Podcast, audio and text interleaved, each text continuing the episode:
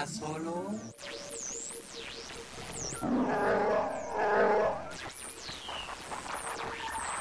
Luminous beings are we, not this crude matter.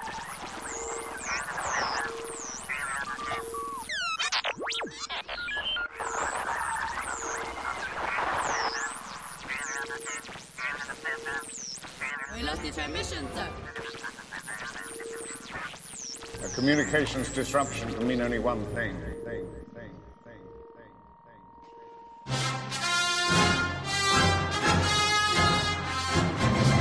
This is Jam Transmissions, a Star Wars podcast.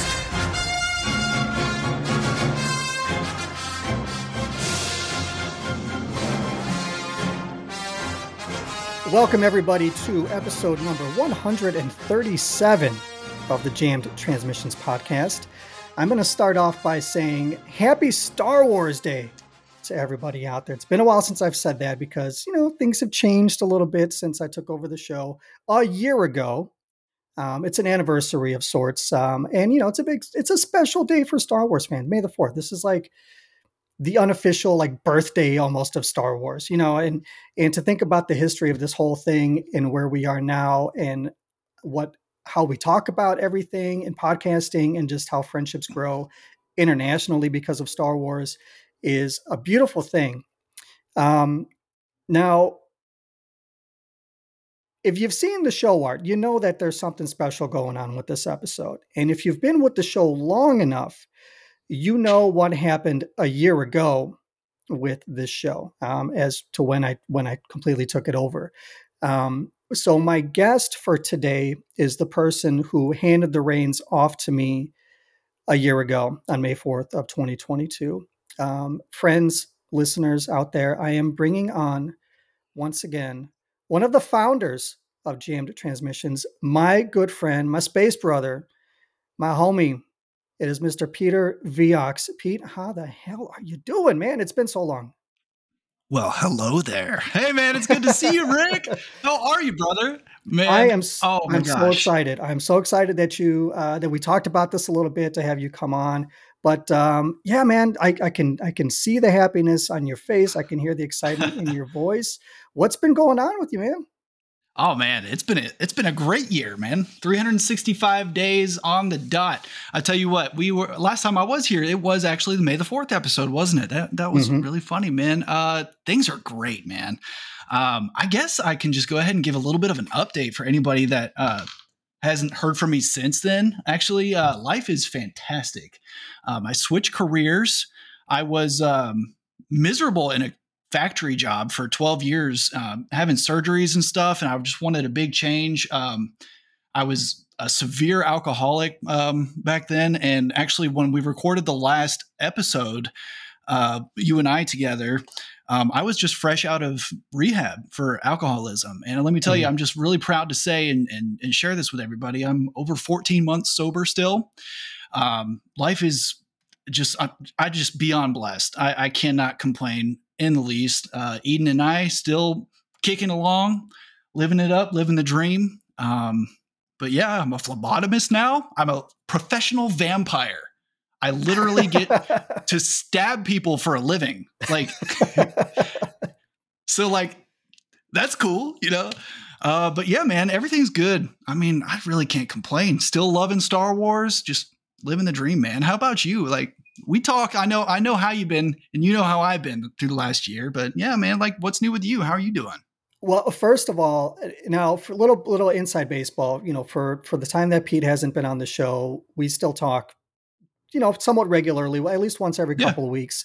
And um, for listeners out there, like I've known Pete's journey with these life changes, um, and it was something that we talked about briefly last year. We didn't really get too much in depth, um, but uh, just to put it out publicly, Pete, I can. I just want to say like how immensely proud I am because I know how difficult things were for you um, in that time, you know, a year and a half, almost two years ago now, when when these changes were starting to happen, um, and to be uh, a confidant, you know, somebody that I know that you leaned on from time to time.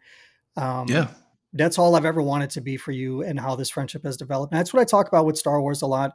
Is you know, it, it's the thing that brings us together, but it's not the thing that keeps us together from time, you know, as time goes on. We learn things about each other. We, we know, you know, we become friends and we, we, we grow a community and we become a family.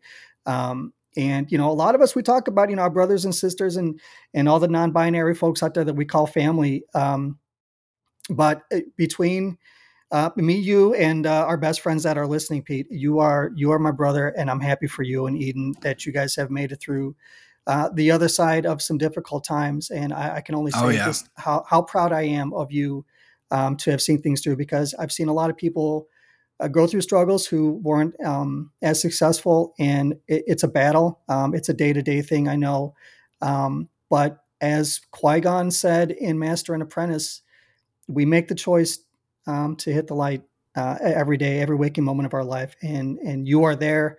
Um, you're a symbol, and you are an example for a lot of people. And I hope, you know, it's something that we had never shied away from on this show was the hashtag Real Talk, and I'm glad we started off with it um, because. You know, oh, yeah. we we never know what people are going through um, in their lives, and, no. and I hope that this show, uh, amongst other shows that people get into, can be um, an escape and a beacon for people to know that um, you know we're not alone in our struggles and that we have each other to lean on if if we need to and just to have some fun with this thing you know it doesn't have to all be um, the real talk all the time.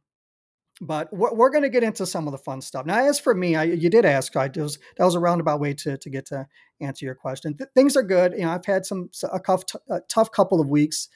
Um, just um, you know it was like we had summer for like five days here in michigan and then it snowed again and it's been kind of gray and like it's been messing with uh just kind of my own mental state because I want to be out and doing stuff and it's been kind of like not great.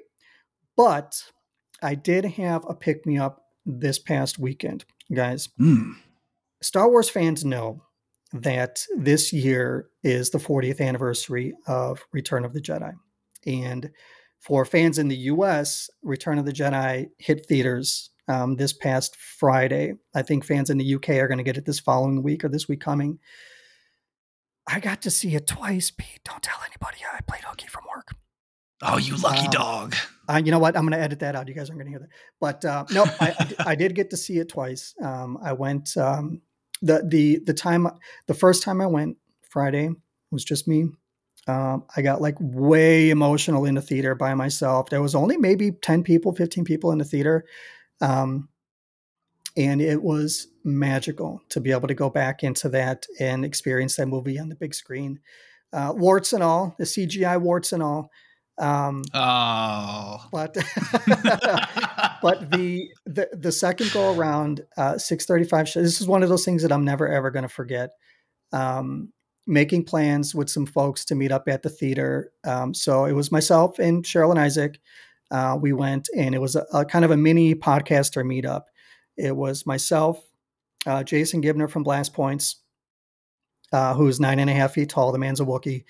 Um, um, Lauren Romo and uh, Andrea Gutierrez from the Galactic Podcast, uh, who are both wonderful people. I've been on their show. And, uh, Lauren's been on with me. we talked about Andor last year. Love them both.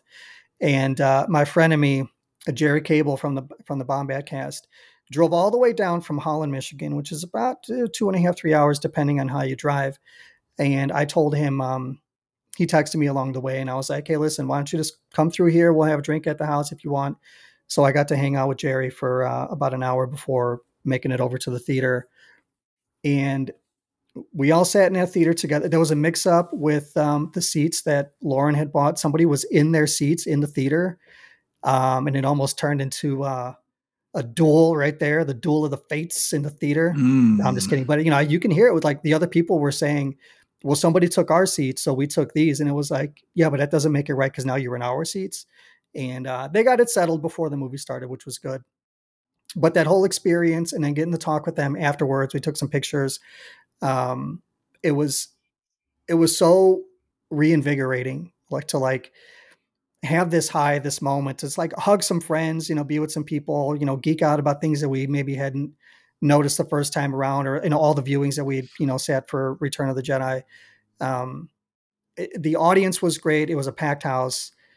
It was it was it was that kick in the ass that I needed to like really kind of uplift my mood because things with work haven't been great. And like I said, the weather and working outside and some of these kind of, you know, not so great weather days and stuff. Um, I really needed it. And, most importantly for me to be in a seat and have Isaac sitting next to me at 13 years old watching this movie because he knows how important mm. this stuff is. And, and we've talked about it, Pete, and longtime listeners know like how personal of a movie Return of the Jedi is for me and the connections with my dad. Uh, you know, he passed a few months after the movie came out in 83. And I was talking with Jerry before um, going to the theater and, you know, really got to lay it out, you know, that this movie is so cathartic for me because it's like the imagined forgiveness that I get to have face to face because it's something that I didn't get to have with my dad um, and kind of hashing things out. Um, like this movie, it's emotional because I get to see myself in Luke and have that reconnection moment with this dad. And I, I've reconciled everything with how I felt with my dad's passing and all of that, you know, in you know subsequent years. But growing up, Return of the Jedi was, even if I wasn't aware of it at the time, it was me projecting myself onto Luke to be able to like have those final moments with you know a father figure. Um, so to have Isaac in the theater next to me, kind of geeking out over stuff and like getting emotional a little bit with some of the stuff because he knows how I feel about it, um, was really uh, was the icing on the uh, was the icing on the cake. It was the yub nub to my personal journey, if you will. Um, but now we talked a little bit, Pete. I asked you um, over the weekend, and you said, unfortunately, Return of the Jedi is not in any of the theaters near you, um, which kind of sucks. I, I, feel bad um, that you haven't been. Not that you haven't seen the movie at home, like you couldn't just turn around and say, "Rick, let's stop recording. I'm going to watch it." But thinking about I've, I've seen I've seen Return of the Jedi a time or two. I yeah, have, yeah, yeah, yeah, yeah, yeah, of course. No, I tell you what, man, uh, I was I was actually really bummed. Uh, uh happy for you, of course, that you got mm-hmm. to see it. But like you said, oh, I was like, oh yeah, man, I'm gonna check this out. Like, see if it's in any of my theaters, and it was not anywhere near me in central Kentucky. I mean, I, I don't know what's going on with that, but that's okay. I mean, like um, last time I saw it in theaters was when did they do the uh, special edition run in theaters. Was that 97, 98? 97, yeah. Yeah, that's the last time I saw Return of the Jedi the, on the big screen. And it was amazing. I mean, it's beautiful. Um, I obviously love the movie. Um, so as far as like the CGI effects, you were talking about the warts and all. I mean, were the were the Ewoks blinking? Yes. Uh, w- Wicket was blinking. That you know what that of all the changes that the movie made, that might be the least of my concerns with it and and i get okay. it. it. it's like it's the nostalgia thing of like you you remember seeing it a certain way and it is a little off-putting don't get me wrong but i would much rather have ewoks blinking than seeing the back of Joh Yowza's mouth. You know what I mean? Like I don't need to see all the way in there. no, I feel you, man. No, I feel you. I, I, Return of the Jedi had such great vibes for me. It's so cool to think about it because I remember um, through the celebrations that I was able to go to, different movies had their 40th anniversaries, and then also, um, I think I was there for the original 40th anniversary, and then the 20th anniversary of Episode One, which mm. you, that was in Chicago.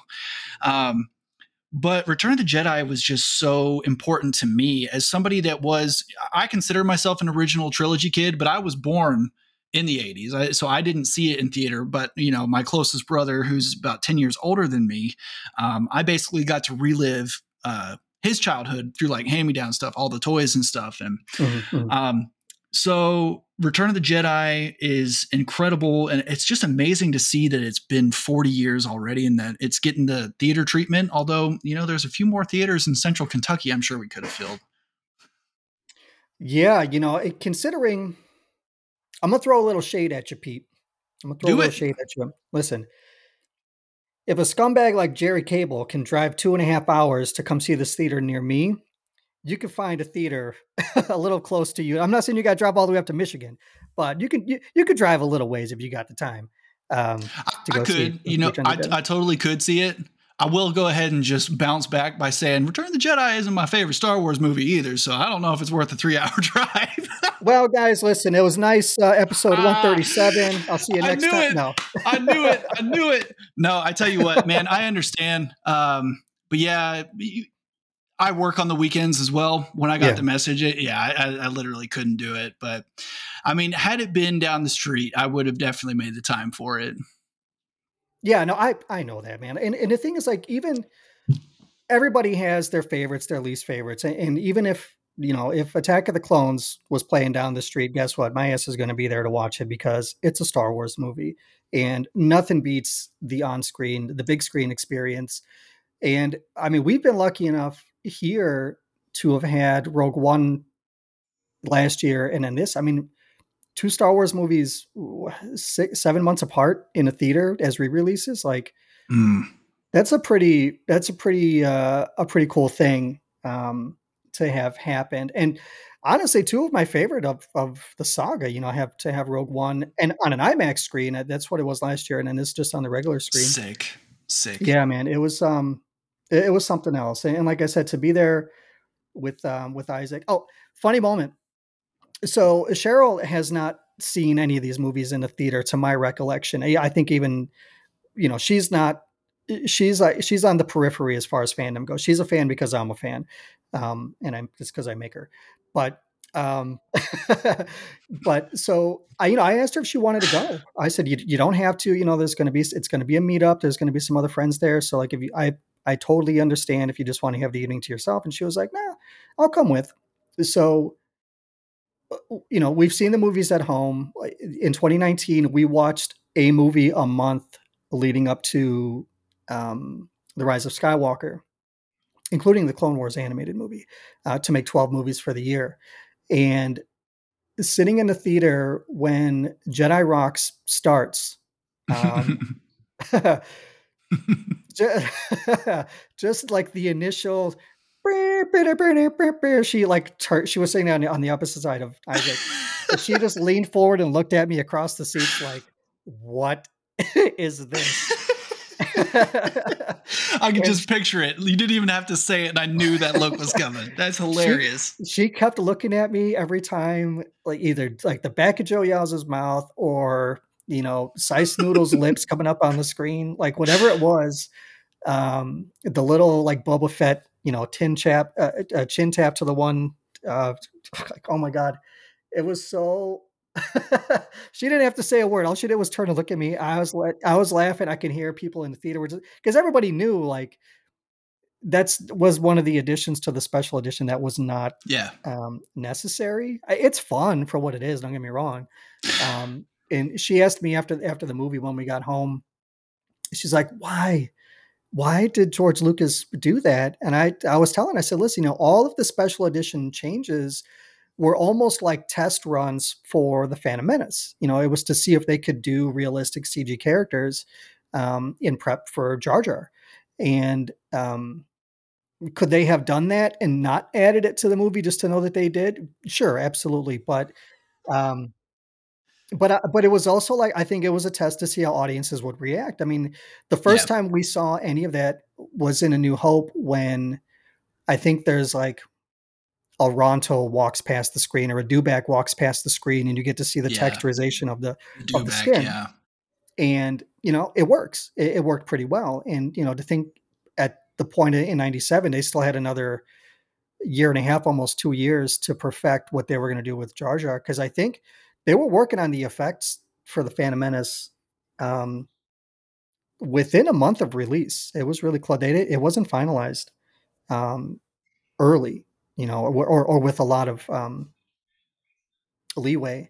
So I, whatever. It works for me. It was fun. It, it was a it was a great time. I do wish it was playing near you just to have that on the, the big screen experience man because when like one of my favorite things of any star wars movie is the few moments of silence in between a long time ago in a galaxy far far away and when the Mm, you can just star wars you can just feel it. You can feel Yeah. the vibration. yeah. and when Yeah. the when the when the John Williams music pops, like I threw my arms up. Everybody was like, "Yes!" And people were clapping, and like people were throwing babies in the air, dude. It was nuts. It was a crazy, Amazing. crazy time. Amazing. So I, you have a homework assignment. You should watch Return of the Jedi tonight because it's May fourth, and why not?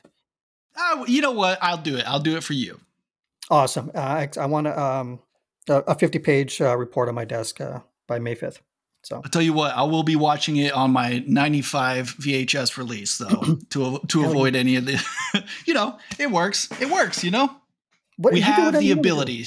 Exactly. Exactly. I, I, I mean, I remember a couple of years ago, um, after that, uh, the 2019 viewings that we did for the entire year, I showed Isaac um, the original ending with the the Yub Nub and Sebastian Mhm. Shaw ending. I'm like, I'm like, this is what it was when I was little. Um, just so you that you know it- it's a different version, and I, you know, I, I showed him Lapti Nek, and it's a bop, dude. Speaking of bops, I I can't believe I forgot to mention this up top. So it used to be again a little bit more inside baseball here. So it used to be that Pete handled all the post production on the show. So the intro music was edited in afterwards. Now that I'm doing it and I'm lazy and I don't do any editing afterwards, um, I play the intro music live as we're recording. Pete, everybody who's been on the show has talked about how awesome the intro is for this thing. And that's to your credit. Like Alden Diaz was like, yo, that's a bop. Johnny Hoey was like, that song's incredible, dude.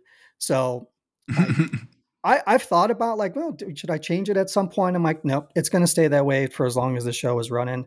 Um, so yeah, you got fans, Pete. You got fans. well, I appreciate that. intro, yeah, so- man. I, I do appreciate that. And yeah, I'd, I'd love to see it, you know, stand as long as it's bopping, you know what I'm saying? But yeah, that was just the, the sound editing aspect of, of all of this stuff was just a labor of love. I mean, I truly enjoyed it. Every single gonk, even when Alice and Dallas were on, uh, you know, dropping 200 gonks an episode, I loved it, man. It was a labor of love. You know, that was one of the reasons why I decided to drop it because I never knew, even for myself, like how many I might. And, and I swear on the show, I try to keep it to a minimum. But you know what I mean. We're we're adults, and and you know I know Oh, yeah. there might be some younger listeners out there, but when I look at like the demographics that listen to the show, most of them are you know in the same age range and all that kind of stuff. So. um I try to keep it to a minimum, but sometimes, sometimes it, it happens. Sometimes, you know, It you get excited and word and words, words are words.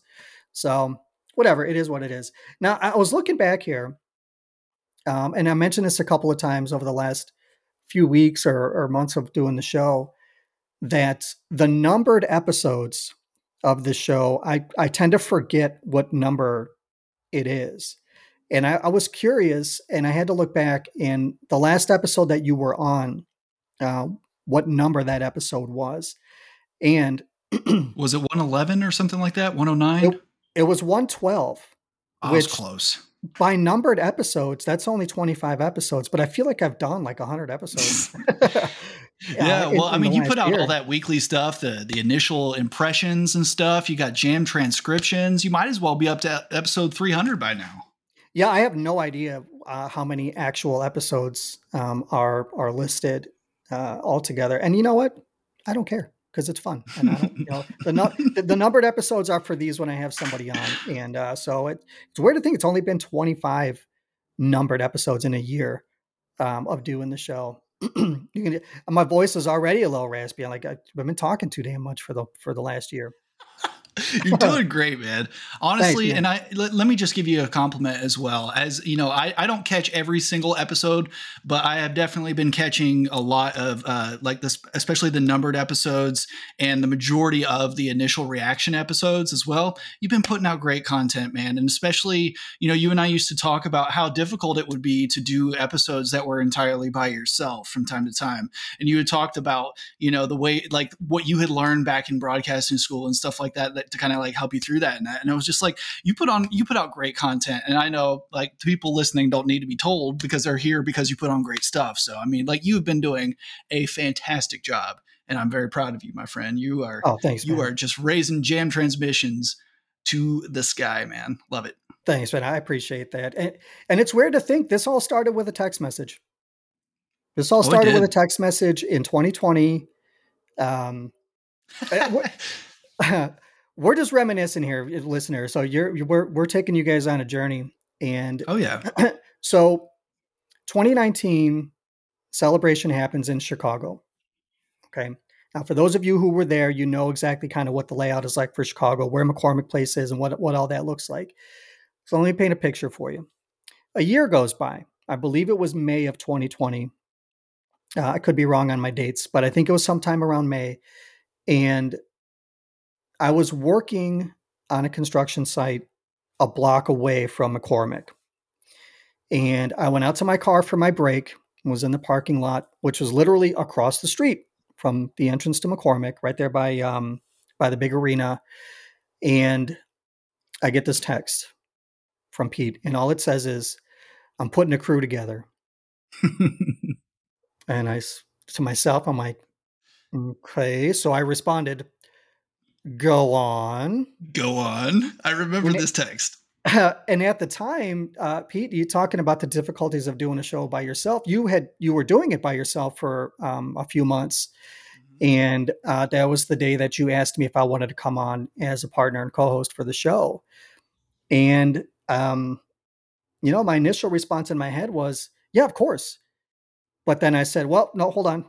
Let me let me check it over with Cheryl and see if we can figure scheduling and all of that." And she was like, "Yeah, absolutely. I'm tired of you talking to me about it. Talk to Pete about it. Go ahead and start the show."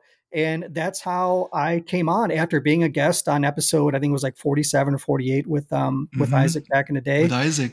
Yeah, and um that was a book review for Was it Ooh, Master and um, Apprentice? no, it wasn't Master and Apprentice. It was um I remember Isaac talked about Pirate's Price Right. that was and- fun. and you and I talked about was it Black Spire? Yeah. Yeah, that's I what think it was. Black Spire. Oh my Mhm. god, man. So It's funny, it all blends together because we've talked about so many Star Wars books together through the years. I was just like, wait, what, what was the first? What was the first? Yeah, yeah, that I was that's such a fun episode. Do you ever go back to that episode and listen to Isaac when he was younger, just you know, just for nostalgia's sake?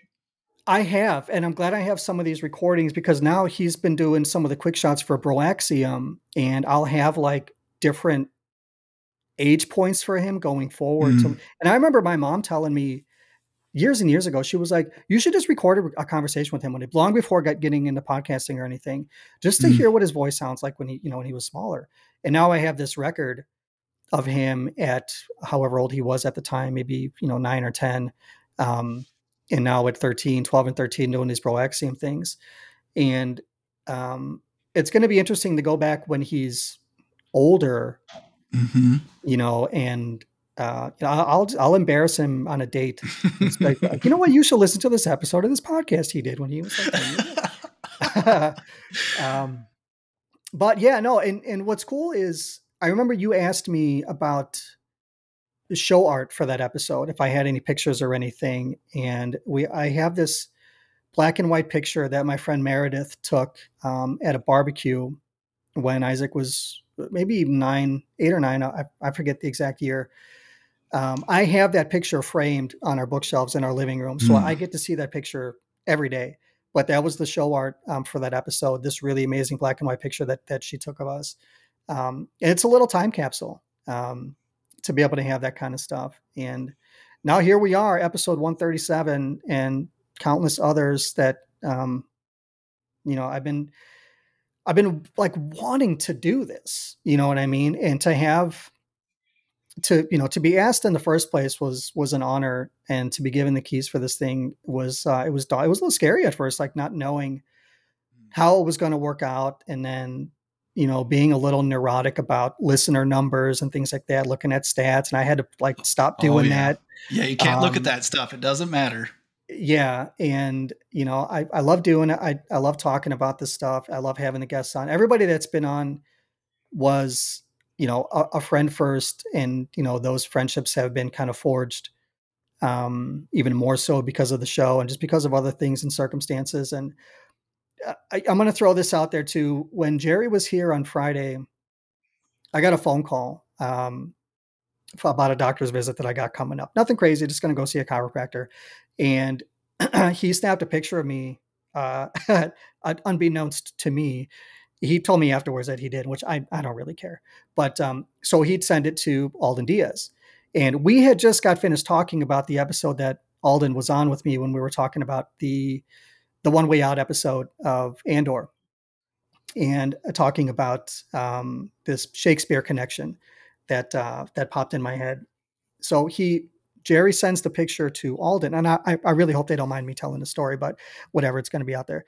So Jerry sends Alden the picture of me, like with my leg crossed as I'm on the phone, and Alden's response was, uh, or Jerry said something like, uh, "That this man's a thinker." I think Alden said that man's a thinker, and then followed it up with, "Can you believe he quoted Shakespeare to me while we were talking about Star Wars?"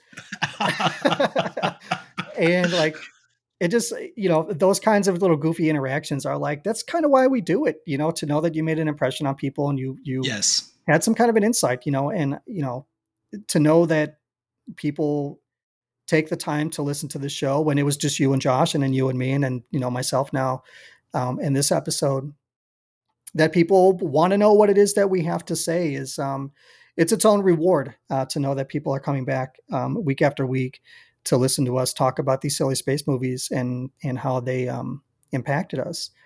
So um, now let's talk about something a little bit more recent. As here we are, we're half an hour into this thing.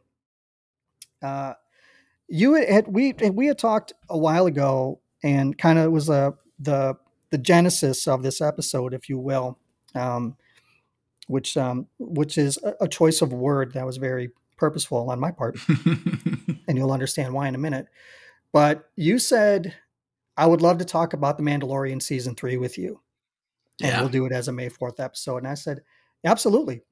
So I've tried to stay away from talking about the season as a whole when I did episode breakdowns. Um, Mm. Some thought, you know, thoughts came out, you know, here and there, but we haven't. I haven't talked about it in de- in any kind of depth because I was waiting for it um, until now.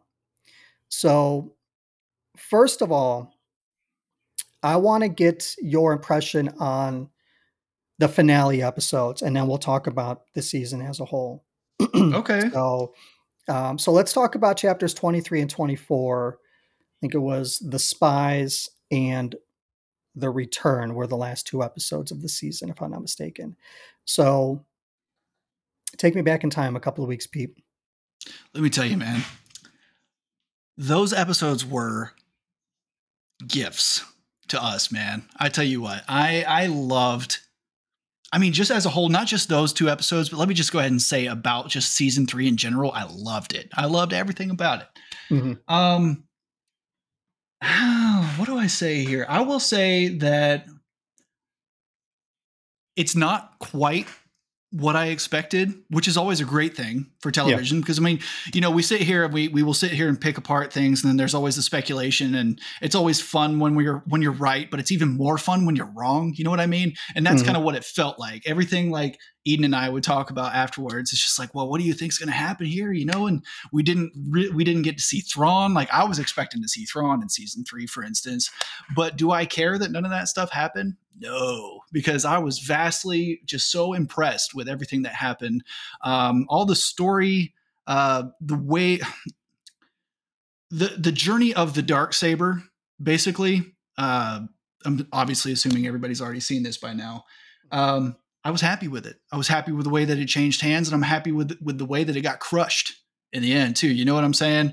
I just I just feel really happy about the episode. I like the way that um, the epilogue ended, and I'm looking forward to where it's going to go in the future. I mean, it's just there's so much that if I were writing the show, I wouldn't have come up with a couple of the things that they did that I really enjoyed. And so, yeah, I mean, just Siskel and Ebert, two thumbs up, showing my age. Nice. Nice. Yeah, that you know, for people that listen to me do the immediate reactions for this and for Bad Batch and Andor and stuff, just putting this out as kind of a blanket statement. If I come off sounding harsh in those immediate reactions, that's because I have literally have just turned off the episode. And by the time that following weekend rolls around, um, my opinions typically soften, uh, even on the episodes that maybe don't vibe with me as much. And now, looking at the season as a whole, I can see and understand, you know, people saying things that it felt a little disjointed, it felt a little aimless in the beginning, but uh, a lot of that has to be taken into account that we're watching it week to week. And as you're waiting and your anticip- your anticipation builds, your expectations start to manifest or whatever, um, it's it's worth it to go back and watch these things completed and see how the whole story progresses. Um, and I'll, I remember a lot of people too having the same kind of feelings with um, the structure of how Rebels uh, unfolded because the the schedule the release schedule for that was pretty erratic. You know, it wasn't a lot of times it wasn't every week. You'd have to wait a little bit, and the anticipation left you to formulate some ideas that you know whether or not they happened um, could have soured your opinion on the show because you had to wait.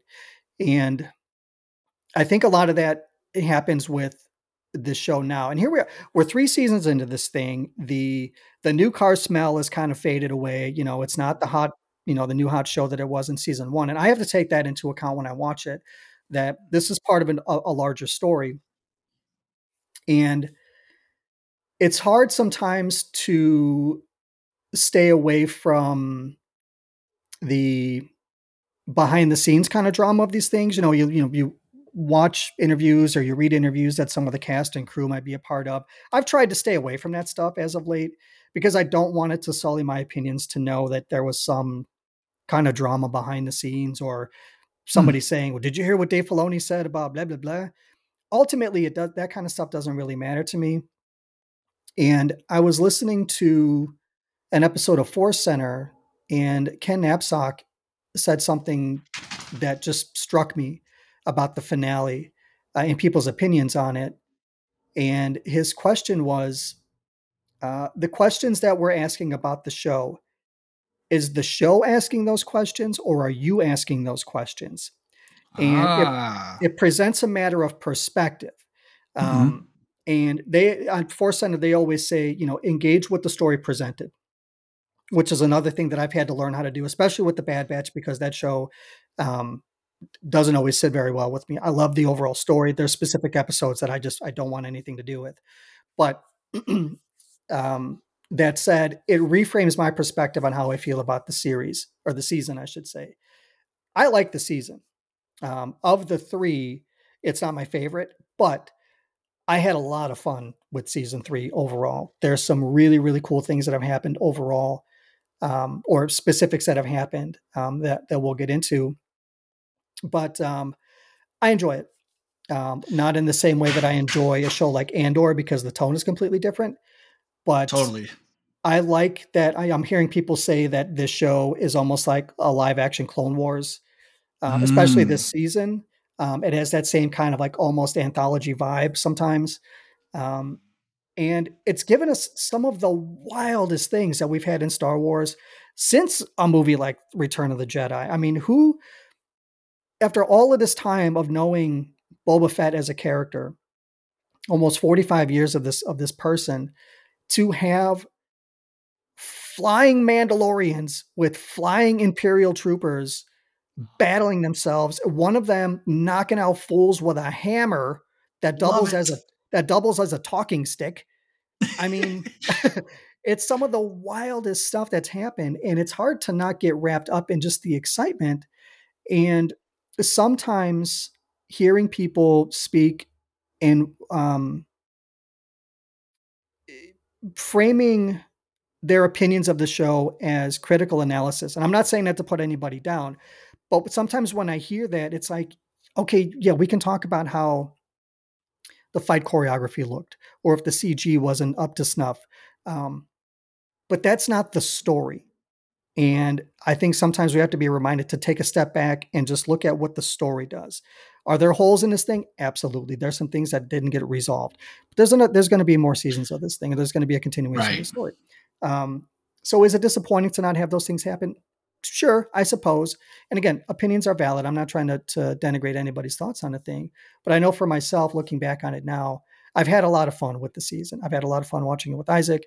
Um, and uh, getting his takes on things.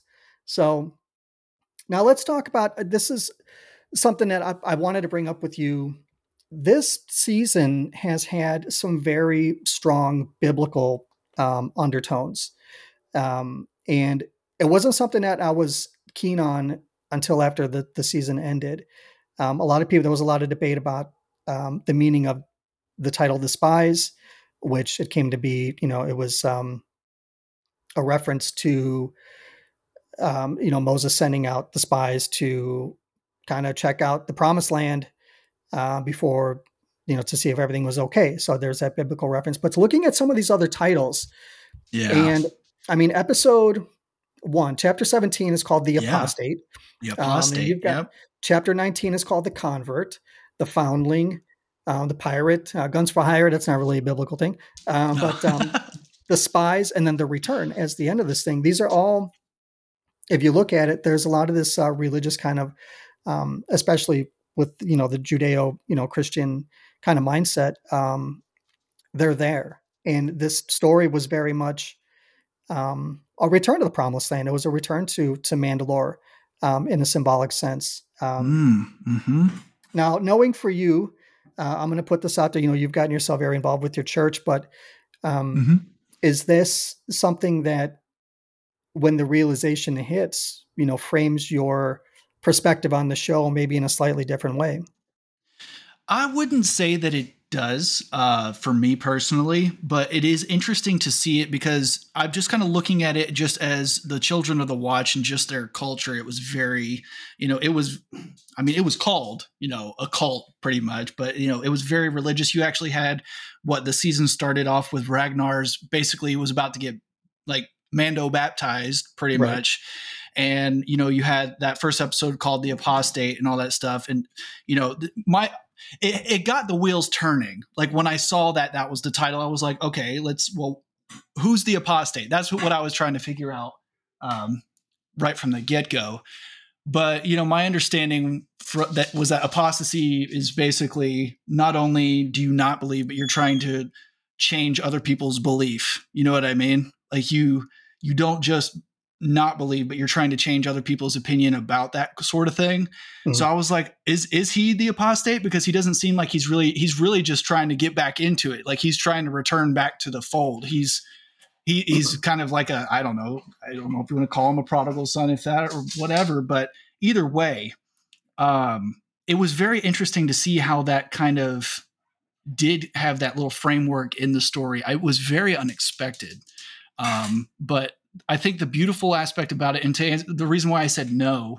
Um, I don't know. I just viewed it as like just another culture, another world.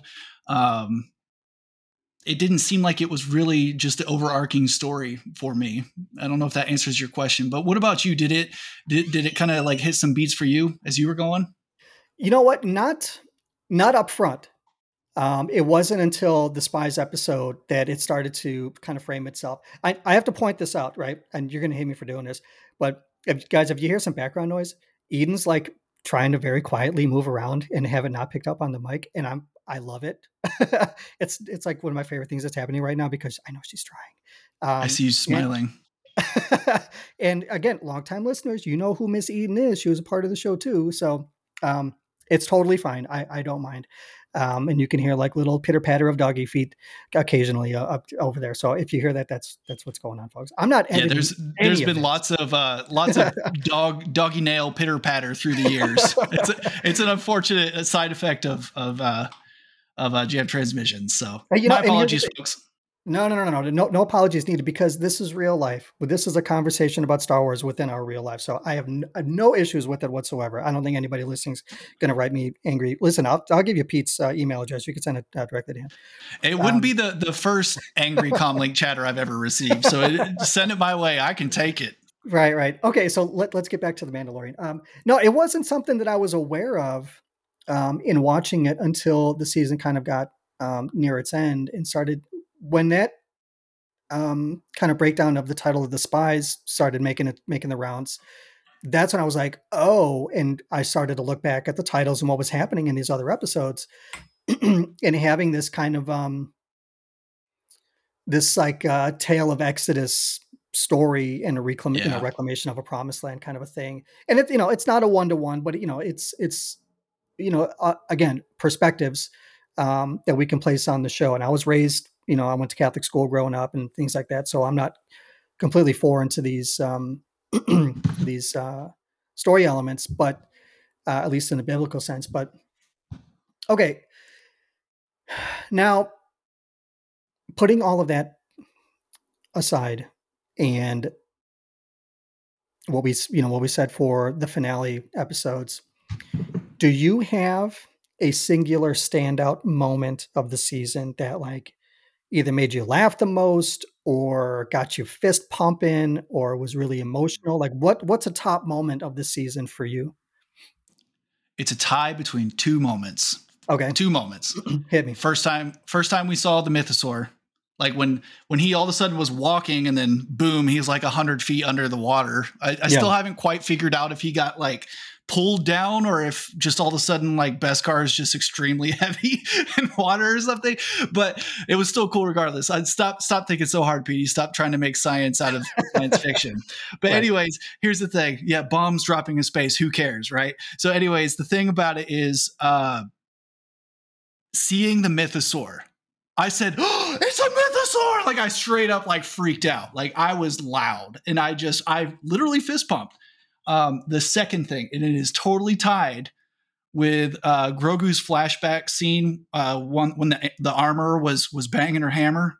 Yeah. Or no, it wasn't a hammer. It was it was the actual it was the machine of forge that was hammering first, and then all of a sudden he went back and it says, "Get him to Kelleran," and then you don't see Kelleran yet, and then Eden can attest to this. I said, Kelleran Beck. it was Kelleran Beck.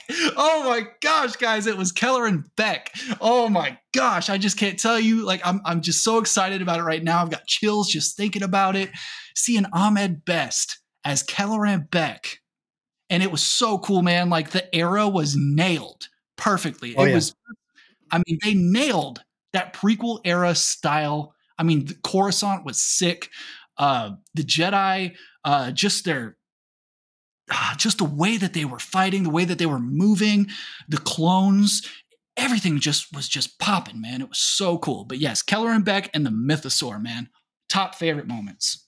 Listen, those are two solid picks. Because I remember the first time seeing the Mythosaur was like it was one of those. Wait, what? Is that, is that is that what I think it is? Um, because in the in the first episode after Ragnar's baptism, uh, air quoting that, you know that the giant thing comes out of the water, you know, and not knowing what it was, and I'm like, are they on Mandalore now? Like, what is that? Like thinking it might it might have been the Mythosaur then. This was like the kaiju season of of um, the Mandalorian because there was like lair, uh, air, land, and sea monsters uh, in the season. But yeah, seeing the Mythosaur, then like the stinger at the end with Grogu um, when he looks down in the water and it's just a Mythosaur eye, kind of like almost breaking the fourth wall, kind of almost winking at us. Um, was a cool little little nod. Um, if George Lucas was directing it, would have winked. absolutely, yeah, it would have had it. Yeah, um, it would have farted probably too. I don't Yeah, know. and I mean that with love. It's I'm poking fun because I love it. I, I love the man. I love him so much. Yeah, and and the Kelleran Beck moment, um, you and I had the same reaction. And for people who listen to the immediate reaction episode, it was the same thing. I was in my car, as I do, watching these episodes first go around, and I hear "Get him to Kelleran." And when he said, I watched with the subtitles on, and I just happened to, I had my head down because I was writing a note, and I heard, I was like, "Wait, what?" And I never do this on the initial watch through, but I had to scroll it back a couple of seconds and just see Mm. if that's what I heard. And sure enough, it was. And then they say it a second time, and then the elevators open, uh, the elevator door opens, and there he is.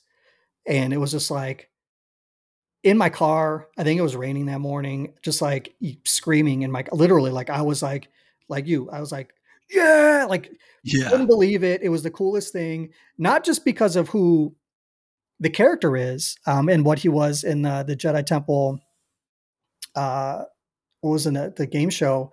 A little game show on YouTube. Yeah. Yeah, um, but knowing and having been in the room at twenty at uh, Celebration 2019 when Ahmed came out and got the big standing ovation and stuff, it was like, Yes. Oh, chills. Such I just got chills thinking about that too. yeah, man, such a joyous thing to be a part of. Um, you know, by myself in the car, you know, just whiling out, just thinking about, you know, this guy saving this child. And then and knowing that Ahmed Best put so much into the character himself. He created um, some of the backstory for Kelleran um, as this teacher character, as this mentor, um, you know, kind of stuff like that. So it made sense.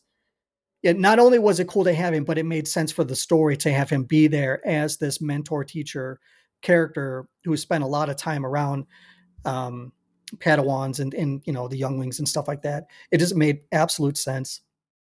Um, there's going to be some follow up to that story. Whose uh, whose Nubian ship was that? Was that Jar Jar's? People have said that's the one that he has in uh, in Clone Wars.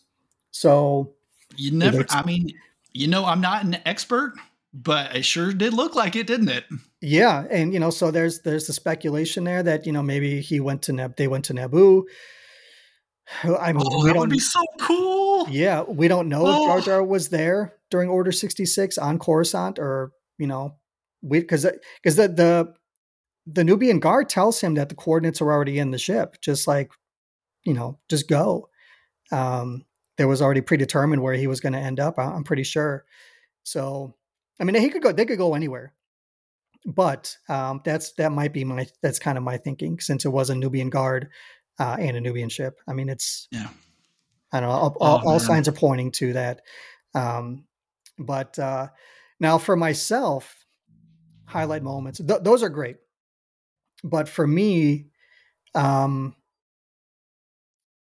so much happened in this season. Um, in, in, the finale, the the drop out of the ship when there's a lot just in, in the in the finale episode that was just cool to see when they just go ahead and admit it, man. That that seeing and hearing Jack Black was your favorite moment of all. Um, no. I mean. I know you're trying to avoid it, but just you know, you don't have to hide. You could just just tell it like it is.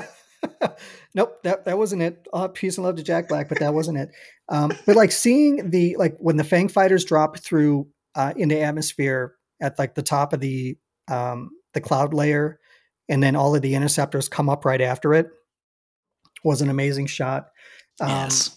Single shot when when Bo-Katan chases the dragon thing uh, after it takes Ragnar, and it's just uh, you know her behind it that one shot of just kind of like the sunset, beautiful. But if there is a single moment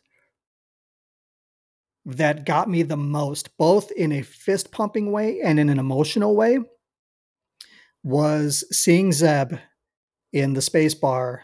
Oh, uh, yeah. talking to Carson T- uh, Teva, Teva.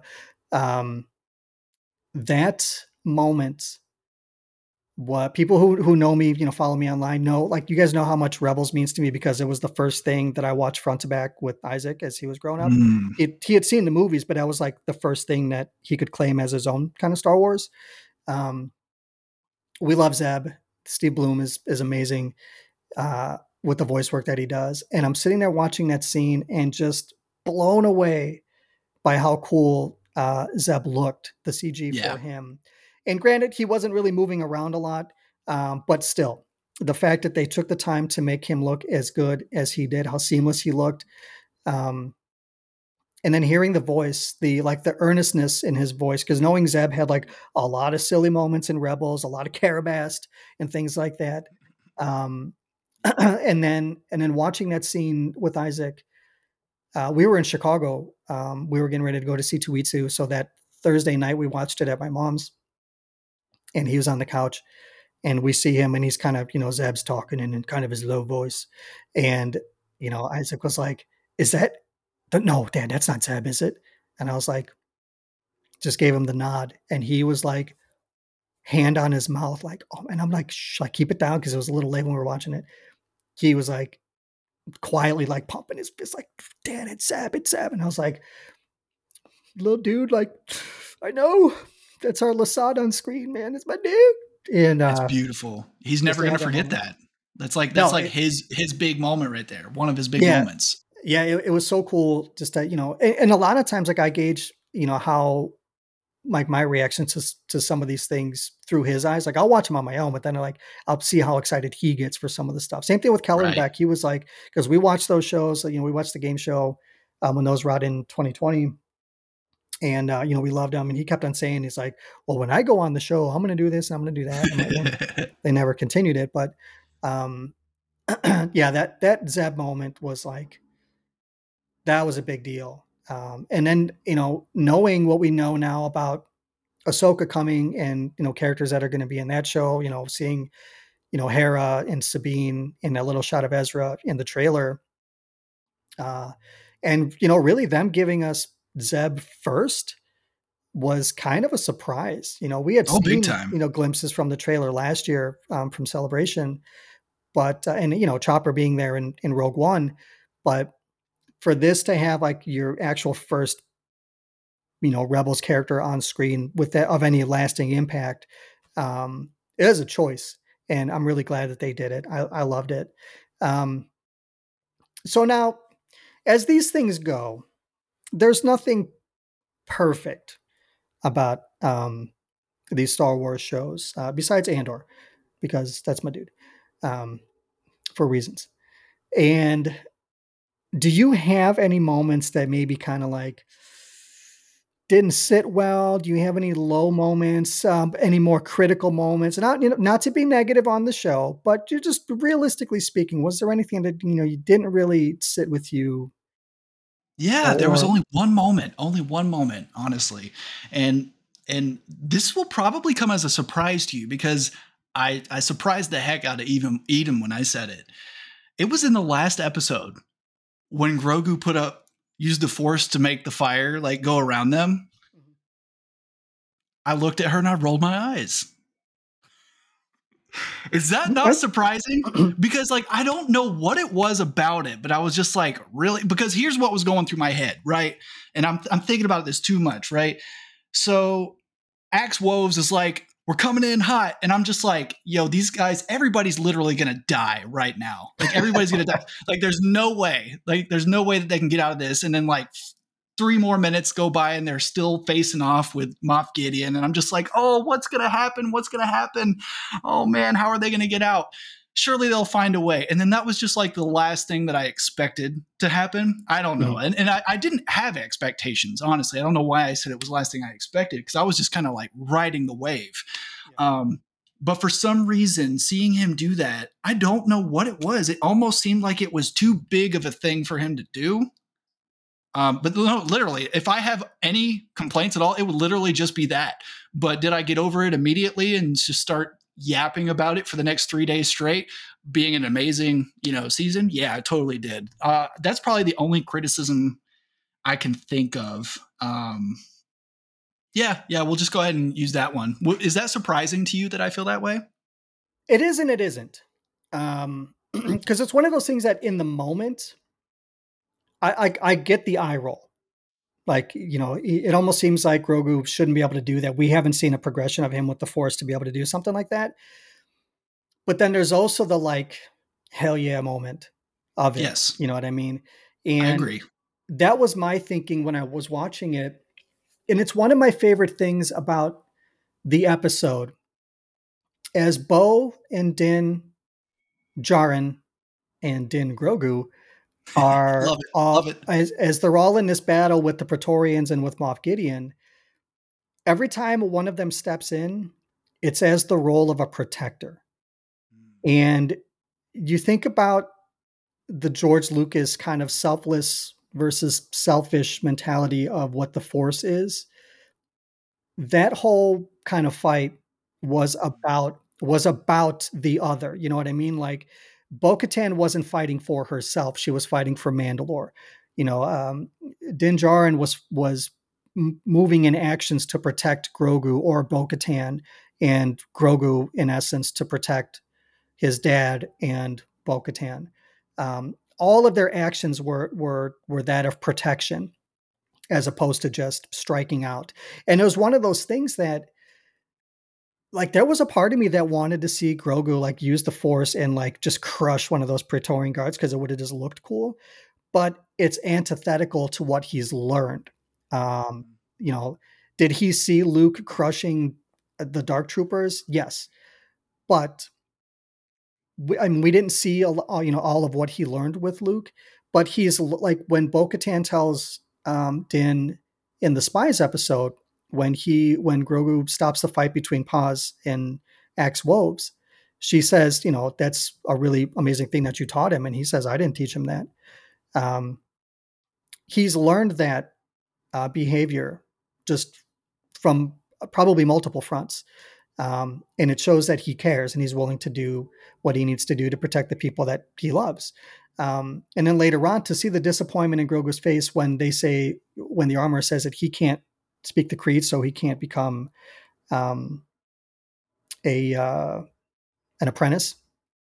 Uh, it puts that that fire moment into perspective too. That like he did it because he feels like he belongs. Um, if if that's how you choose to read it. So, uh, you know, I I said this on the Children of the Watch Discord, and and uh, shout out to those guys. Alex mentioned it on their on their breakdown of the episode. That if there's ever a prolonged storyline with these characters and songs are written within the Star Wars timeline, that Grogu or this collective of these three, they will be known as Mandalore the Protector, um, as you know, historical reference. You know how you know different Mandalores have different um, mm. titles for for their actions. Uh, if that's a title that you know Dan or Bo or Grogu um, is is given, it just makes all the sense uh, because of the actions. Now, on the critical side of it, I did have somebody point out to me on Twitter that uh, it felt like it took away from Kanan's moment uh, in Rebels because mm. he wasn't mm. able to stop that. But you know, mm, Kanan. I hadn't even considered that. Yeah, I I think Kanan. Not only was he pushing that fire back, um, yeah. but he was also he was also pushing everybody else back at the same time. Right. So, and Grogu might have just been acting as that moment of like immediate desperation. I have to do everything I can and put put everything into it. I think Kanan, as the adult, had more wherewithal to know what was happening. Um, where could he have stopped the fire? Yeah, probably. Um, but again, it, it, was a choice. Um, the the selfless nature of that act um, for Kanan is probably the most resonant thing about it. You know what I mean? If he had done it and just they had all survived, you could look at it as a different way of like he didn't want to die, and I mean, who who would want to? But still, it it would almost take away the selfless nature of the act in and of itself if he didn't die. Um, and you know, Grogu had just that. All of his actions were completely selfless um, in that moment. So that's kind of the flip side, and that's not to negate your opinion on it by any stretch, but that oh, that's kind of how I read that whole thing. So I actually like um, the way that you described it, uh, just the self sacrifice, and that's that's kind of the joy of being able to talk about this. Star Wars is best enjoyed with friends because we're sharing perspectives that that can in turn shape our own uh, or others others perspectives as well, uh, mm-hmm. especially critical ones. You know, and and that's uh, it's a beautiful thing, and I do like that, and I like that the idea of the self sacrificial nature, or not self sacrificial, but just what was at stake for it could have added to I don't know anything of the will of the force, for instance. You know what? I, who knows what's going on there? There's there's that that spiritual aspect in all of this. Um, it will be exciting to see uh, what what they will sing about Din Grogu in, in the Mandalorian song, though. So I mean, like the the protector, it's beautiful. So here's the question: Now, if you think that uh, if if if the dark saber hadn't been destroyed, on a technicality, would Grogu then be able to hold the dark saber at that point and be the leader of Mandalore? Because he's the one who ultimately. I don't know. See, because he saved her life. True, but Moff Gideon died because of Ack because yeah because of Axe's. You're right. Cra- crashing the ship. So if you want to get into technicality, it's Axe's dark saber. um, who knows? Um, it is just a silly question, obviously, but you know, it just thinking about things like that is fun. You know, it's just kind of like you know, it's like the clerks and and the uh, the contractors on the Death Star kind of conversation. Yeah, you know what absolutely. I mean? It doesn't yeah. mean anything. so now you said that you you like the idea, or you or you you were fine with the idea of the dark saber being destroyed in that moment. Um, yeah. Explain. I want to. I want to know your your take on this.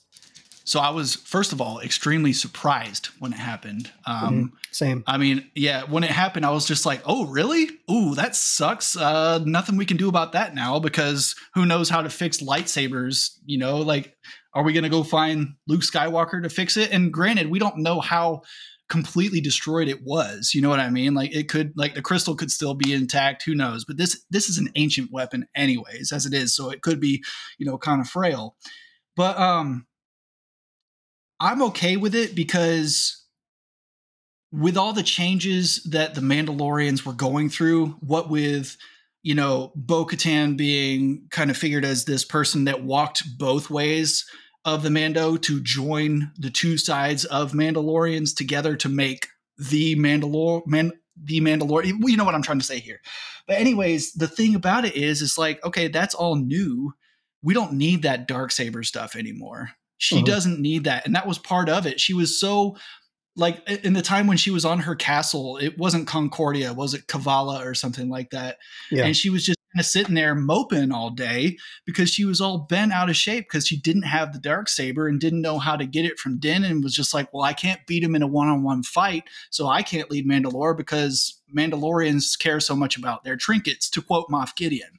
Mhm. And so by getting rid of it, you freed them from that crutch in a way of things that might have kept Mandalorians fragmented. So if anything, in my mind, I feel like with that out of the way, you are strengthening them. That's kind of what why I was okay with it.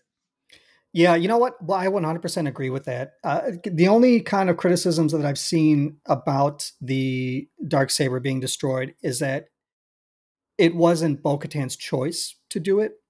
Um, you know, Moff Gideon just kind of did it on his own, and I get that.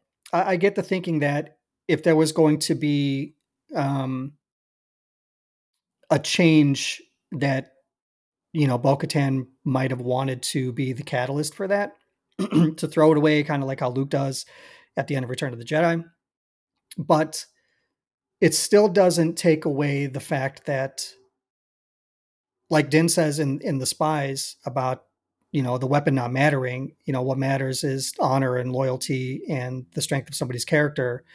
Um, that that was all inherent in Bo, whether she had the dark saber or not. And I mean, let's just be realistic. I don't think the dark saber is going anywhere. Um, the crystal that probably, unless I mean, the only thing I could think of is if in the blast something happened to it, um, because I don't think it was in their their little force bubble.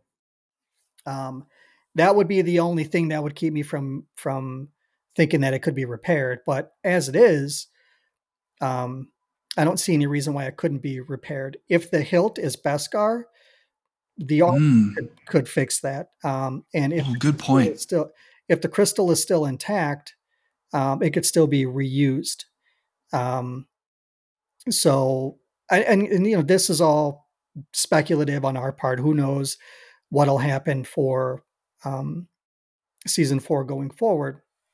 So, as the the season ended, you get the iris out on Grogu. You get um, the Djarin Din homestead there, which um I you know I kind of liked that it kind of wrapped itself up this way because it sets up an opening for season four. And I you know I know some people say like, well, you know, I kind of just undid everything and we're kind of back to square one. And again, talking with um, Alex from Children of the Watch, we talked about midway through the season if there was some kind of schism between Bo-Katan and Din Djarin, which didn't happen, but if there was something that separated them, um, how do you see the series going? And all I did for, to him was quote the original um, synopsis that we got for the show as this lone gunslinger making his way through the galaxy, taking his bounties or whatever. I'm like, I kind of think that that's probably how the show will go. It'll go back to that. Um, and the season gave itself enough leeway with him meeting up with Carson Teva at the bar. I just like saying it that way for no reason. Um, yeah, with him working for the New Republic, collecting these bounties with Imperial Remnant, sets up everything that could potentially lead up to the Filoni movie. Um, which whether that ends everything for the Mandoverse or is just kind of a culmination point, and then there's like an epilogue story for each respective series afterwards. I don't know how how they'll do all of that, but it gives him the uh, the position within the New Republic to be an adversary to somebody like Thrawn, um, if he's taking out individuals within uh, the Imperial Remnant. Um, but what do you think going into this season four? You said you liked it, how season three ended, but where do you, do you I mean? Do you think it'll be just that until kind of the bigger stakes are raised, or how do you think things are going to go for season four? I think that depends a lot on what happens with Thrawn and and Sabine and Hera and Ahsoka and all that stuff in the Ahsoka show. I mm-hmm. think that obviously shows are going to be crossing over. I think that they've been setting that up and it's been clear it's already been crossing over. Um, I like the fact that they're going to be kind of just putting him back in a bounty hunter role. Um, because at this point you are right back in the lone gunslinger thing. Um, but it's interesting. I didn't really think about like really any crossovers or not crossovers, but like the Dave Filoni film and that. The only thing I had really thought of about the future is like far in the future because in my mind I was just like, so where are the Mandalorians in you know like the sequel era timeline at that kind of thing? And I'm just like, you know, with you know a Rey movie eventually being a thing, maybe we'll see her and Grogu crossing paths somehow. I know this is like some deep reaching stuff right here, but I don't really know what to say about season four because on one hand, the critics were right. They did kind of say it did kind of bring it back to square one, but I don't think that's a bad thing. I think what right. that's done is it's created a new opportunity for um, a plethora of of new storytelling opportunities and I'm, I'm totally on board for all of it. I, I don't I don't have anything. I don't know what to say. All I can really think about at this point is Ahsoka and what we're gonna get from Thrawn. I like the fact that we saw Purrgils in season three of Mando, and and how that connection is to why Thrawn is in the shadows for so long. You know what I mean? I like right. I like all the loose ends. I like the fact that you had Captain Pellaeon, you had Brendol Hux, and all those in the uh, the Shadow Council, and that. I also like the fact that you don't have the solution from it, Carson Teva seeing Beskar Alloy being inside of the uh, the ship uh, that broke out Moff Gideon See, right. at, at, that point in my mind, I was just like, oh, they're going to frame the Mandalorians, and that's how we're going to purge the Mandalorians. That's the route I thought that they were going to go. Mm-hmm. Uh, like, okay, Mandalorians broke out Moff Gideon. I think he actually even, or, or the guy that was talking to Carson on his uh, his his headset is to say, are you saying that? Like, are you saying that Mandalorian set, set him free? I like that these are open ended opportunities for season four to answer them. I think probably that last one I mentioned might just be dust dusted under the rug, but for the other ones, I, am excited to see where it goes. What, what about you? Like, what, where, where's season four going in your mind? What sort of possibilities and what would you like to see? Um I would like to see Grogu using the Force a little bit more. Um, that was something that I wanted more for season three. I'm glad they kind of saved it to the end, but there were just some points in the season where I was like, you know, Grogu seems to be a little bit more window dressing this season. He's not really doing a whole lot. Um, you know, he helped Lizzo cheat in her space uh, croquet game with the little bug thing. Um, we're using the Force, and that was fun. And, yeah, it was fun. I, it, yeah, the okay whenever you're done saying this i, I will i want to i want to come back to that episode because i threw shade at jack black but it was just a joke and i i, I do want to talk more about that right. yeah go on go on about okay. grogu and the um, force i i i just going forward i would like to see him have a little bit more autonomy with his own choices and we've seen him do some amazing things in these three seasons but as this um, for lack of a better term, arc of the Mandalorian story ends, starting a new chapter, um, I, I, need to see something a little bit different. And if that's Grogu using the Force more to help or to be a little bit more active, and I know there's limitations with the puppet that they, you know, probably still haven't figured out without going all CG. Um, because I know they want to go practical with the puppet. At least that's how it seems. Um, that's just something that I would like to see going forward. I would like to see a little bit more of maybe Din's um, willingness to have Grogu embrace the Force more as setting uh, Grogu up as an individual and not just you have to adhere to the ways of the Mandalore or the Mandalorians. You're also this other thing. And for him to be able to shape his own identity that way. And that may just be something more longer term, which we know should happen for him just as he gets older. But I would like to see the seeds of that kind of planted. Um, and as far as Din goes, I, I so I'm the same way. I don't mind at all that he's back to this place because that's what he knows. Um, he's not a leader.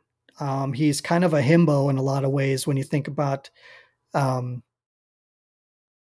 the episode on Tython with you know him asking Grogu something about uh, he, something about a Jedi he was like kind of clueless about, or even the episode when when um, they go to the starts of Luke's academy when he meets Ahsoka and his like space ants are like building the stuff and then he's like is this a bench? Like uh yeah dude. Like he's kind of adult sometimes but i would like to see him vo- like vocalize more of that parental role and again you know have him be aware of grogu's own individualism um, in terms of what it is he's doing as this bounty hunter, as this you know person who's kind of you know seeking out um, the imperial remnant uh, with uh, with Carson and whoever else is is involved with all of that. So speculatively, like I don't know what is going to happen with season four, but it seems to me we're at this point now where we are like right on the lip of the funnel where everything's going to start bottlenecking towards whatever the movie story is going to be. However, let's just, for lack of a better phrase, you know, call it the heir to the empire story. However, however Thrawn is going to be involved, um, these characters have to start coming together um, in ways that build kind of the team um, aspect of them working together um, and I, there also has to be more framing of the galaxy at large. We got a lot of, you know, a lot of really cool looks at the way the New Republic is with their flaws in season 3 mm-hmm. And we've gotten some glimpses of what the Imperial Remnant is like and those seeds of the First Order going, you know, back, what, you know, 25 years now to the start of, of The Force Awakens. But I'd like to see more of the that Imperial side. How are they working together? Because I think symbolically, when you look at the way the Shadow Council was, none of them looked the same.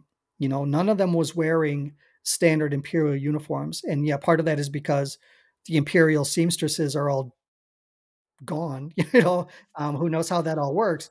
But stressing the individual individualism of the Imperials is antithetical to what the Empire what the Empire was. True. Um, so to see them all look differently it shows that lack of cohesion um, where the, you can see any one of them willing to stab the other one in the back in a heartbeat. Um, so to maybe see elements of Thrawn's um, Seventh Fleet kind of bandy together, and again, if there's any um, like porting over of stuff from the Heir to the Empire books, if there's something that's akin to like the Katana Fleet, if there is a Talon Karrde episode or, or character uh, who pops up, if it's not Talon Karrde himself, you know, those kinds of things, if they will find their way in. Uh, I need to reread those books. It's been a while. Yeah. But um, see Grogu get tangled up with some ysalamiri. You know what I'm saying? It's some good stuff. Give it to me. Give it to who me. Knows? All of it. I mean, they can throw in all kinds of wacky stuff um, going forward, but but I, but I do like that Din is off on his own with Grogu um, because, as I mean, he works as a part of the community, but he's not a leader. Um, that's a role that I, I, think he's purposely shied away from. Um, when Bo comes in, I mean, he gives her the dark saber. He he's the one who points out the technicality. He could have just pulled that straight out of his ass, and they were like, "Uh, yeah, he's got a point." Um, so uh, for me, it works. Um, you know, I, I don't have any problems with him being where he is. So you and I are both, uh, I think, uh, of the same mindset with the Mandalorian season three. We both enjoyed it for different reasons. We both bristled against some things differently. Um, but I do love that, like you said, we get to have these talks about perspective and what works and what doesn't work. So now, talking with uh, or about that Filoni movie, um, and all of the announcements of from Celebration a few weeks ago, and this is something that we haven't talked about. Um, just I think generally speaking, what is your feelings on the state of Star Wars going forwards from here? Um, not just in terms of the Mandalorian, but what you know of these movies coming and you know what other shows are coming, things like that. You know what, what what's kind of your uh, your take on all of that? Uh, well, I'm happy with all the shows that are coming out. Um, excited about Ahsoka, uh, the Acolyte, all that stuff is going to be fun. I mean, Kathleen Kennedy made it sound like it was really exciting from what she saw of of uh, the Acolyte, and I don't know when it comes to Star Wars movies, I I just it's it's wait till you see it to believe it kind of thing because we've had so many movies announced and canceled and announced and canceled and announced and canceled. and I'm not even going to pretend to understand why I don't actually even really care why that happens, but whatever's happening, it's not working and we're not getting Star Wars movies. so I don't know what to expect from Star Wars movies, but I mean, if we just keep getting sh- shows, they're such great quality and they've got such great budgets and and everything's just looking so beautiful. I'm fine with that. I'm fine with more Star Wars and uh, you know what? I don't go to the movie that much anyways. I love going to the movies, but at this point, I'd rather watch on my couch after a hard day of work, you know what I mean, on my recliner and enjoy an hour of Star Wars every week for eight weeks straight than get a two hour movie once every 700 years. I mean, it's, it's just, it is what it is. I'm, I'm okay with it. Um, the state of Star Wars, I mean, it doesn't seem like it's going anywhere. Um, when you talk about the criticisms of, of things, one thing that has changed about me and my fandom is that uh, through the years from back when I was doing the podcast is that I don't use social media at all. I don't mm. use it at all. So I don't know what these criticisms are. I don't know what any of the backs uh, backstage grumblings are. I don't know any of the drama about what people are doing in real life outside of their characters. And so that's been kind of fun not knowing. Honestly, it's just kind of that innocence of it has been fantastic. And I don't think I want to know some of it. I, am perfectly fine with that. Um, but yeah, Star Wars is looking good to me. I mean, we've got Ahsoka on the way, and I love Ahsoka. You know, I've been a long mm-hmm. time Star Wars fan of, like I said, original trilogy kid, but I've watched literally everything all of the uh, cartoons, all the Clone Wars and everything. So I'm excited to see where it goes from here. I mean, and and since you asked me that, what is your opinion about it? Uh, the state of Star Wars moving forward and the announcements that we got, whether or not they're going to be coming or not, or getting canceled. you never know. Well, to me, these three announcements seem like the most sure thing that we've had in a while, and not just because they were announced at Celebration but because of who's involved. Like Dave Filoni's not going anywhere. So that seems like a pretty sure thing. And that's um, great. getting Daisy Ridley involved in a movie tells me that that's pretty far along um, that they felt confident. I mean, do you really think she was going to have breakfast with Kathleen Kennedy for no reason? I mean, come on, man. They, they were talking about movies a year and a half ago. Um, so that seems like a pretty sure thing to me. And then the the James Mangold thing with him coming off of um, Indiana Jones. Yeah. Again, it these three like I get the cynicism of thinking like I'll believe it when I see it. Like it kind of bums me out a little bit that that's become a lot of uh, people's mentality. But I mean, that's something that Star Wars and Lucasfilm has done to us to be a little bit more skeptical. Um, right.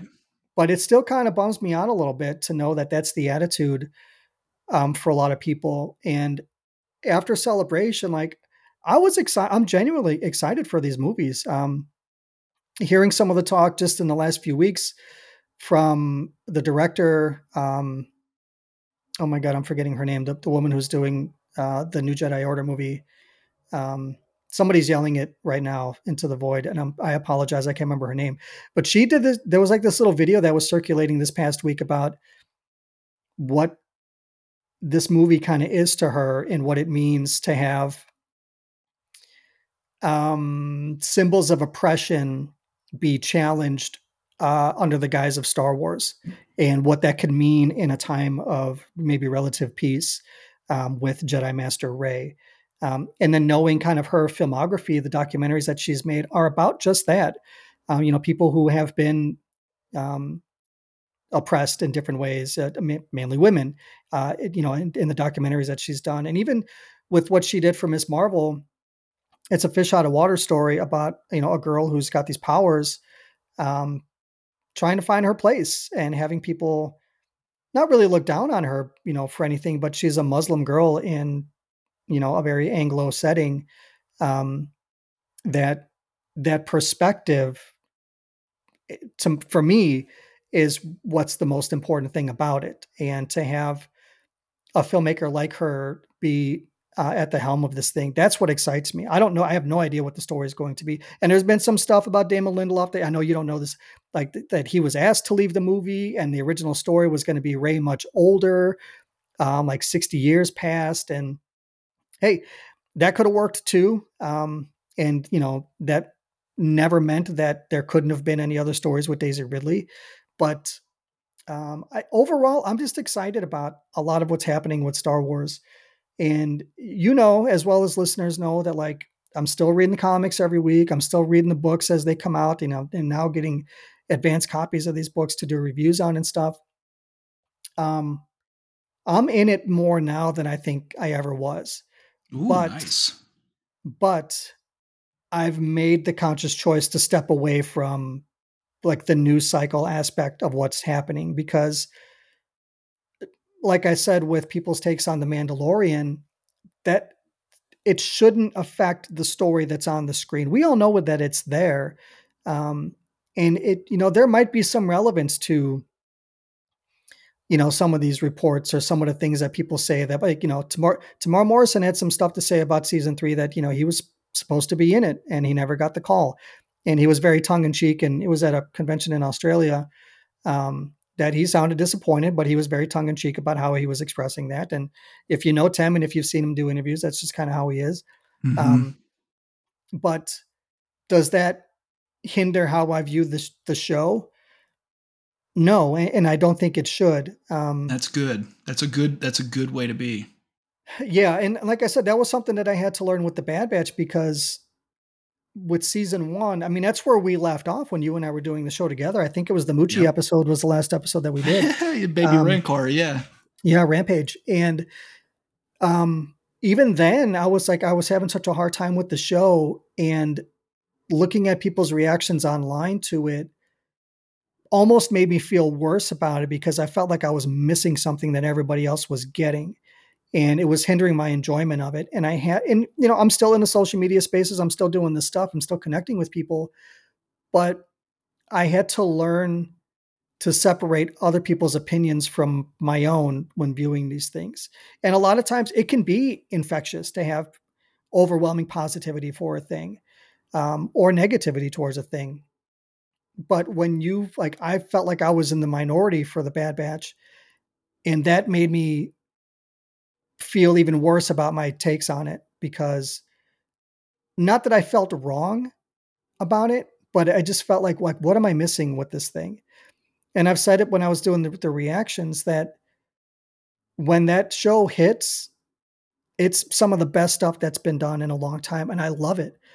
But when it misses for me, I I, I find myself not caring. Um, but one thing you'll never hear me say, and I've heard this from from some people that I consider friends on their shows, that the episodes that they don't like are stupid or that they're pointless and things like that. And like I I bristle against those kinds of takes because it's a choice to have that kind of output with your opinions, um, even on the things that I don't like. And I, I really hope this comes across with those reactions of the episodes that didn't sit well with me that I, at least I'm putting a little bit more nuance into it instead of just saying this is the worst thing that I've seen in a long time or this is dumb um, because I don't feel that way. Um, I mentioned this on one of the book reviews I did recently that there's merit to these stories, whether you like them or not. There's always something more to glean from these stories if you're willing to look for it. Um, and that's not to say that everybody needs to look at these shows the same way that I do with the same kind of critical lens. But if you put yourself in a place to want to understand what it is that these storytellers are trying to tell us, um, there can be some real value in that. Um, I, w- I talked with a friend a few months ago who, after Andor, was like, yo, the sequel trilogy is it's like trash to me now because Andor is this great thing. Um, it it it it changed his perspective, and my response to him was, um, yeah, but there's still value in those stories, um, even if they now seem lesser than because Andor to you was this elevated storytelling um, thing. The value in those stories still exists because of what the story tells you, not because of how they were made or because of the choices that were made in the stories, but just what the story is in and of itself. Rey's journey in those three movies has merit and symbolism uh, in ways that can still affect you, even if they're not your favorite thing. And I, like, if there's a mission statement for this show, as I've taken it over, um, and you know, this last year, that like don't ma- my don't let my opinion be the one that sways anybody's. I don't want it to sway anybody else's take on a thing. I want to have people come away with this as just another perspective, um, and like like you just did of saying like I like that that's your perspective. I like that that's the way you think about it. I don't agree with it, or I don't maybe see it as a one to one, but that's the best thing about the nature of this community of this you know people who are either in the, in the podcasting space or just listeners um, when we have these kinds of conversations that it's the perspectives that matter the most. Because somebody can come at this thing with their own perspective that you know the bad batch may have changed their life in a way or it, oh yeah. it, it gave them something more personal with like a neurodivergent character like tech um, or that you know that's how he's framed or whatever. But those things matter even if it's not the thing that attracts me to the story the value becomes the value is in the perspectives that we that we frame these stories in for ourselves. So that's like kind of the mission statement as it's become for the show is like your perspectives matter and i want to hear them you know from time to time.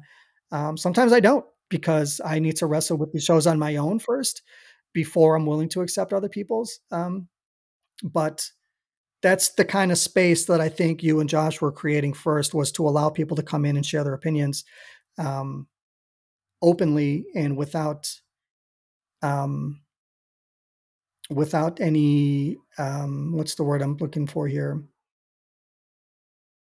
uh, or, or just without any baggage to it just to be able to be free with your thoughts on these things without you know having to feel like there's going to be some kind of gotcha moment afterwards you know yeah I, mean?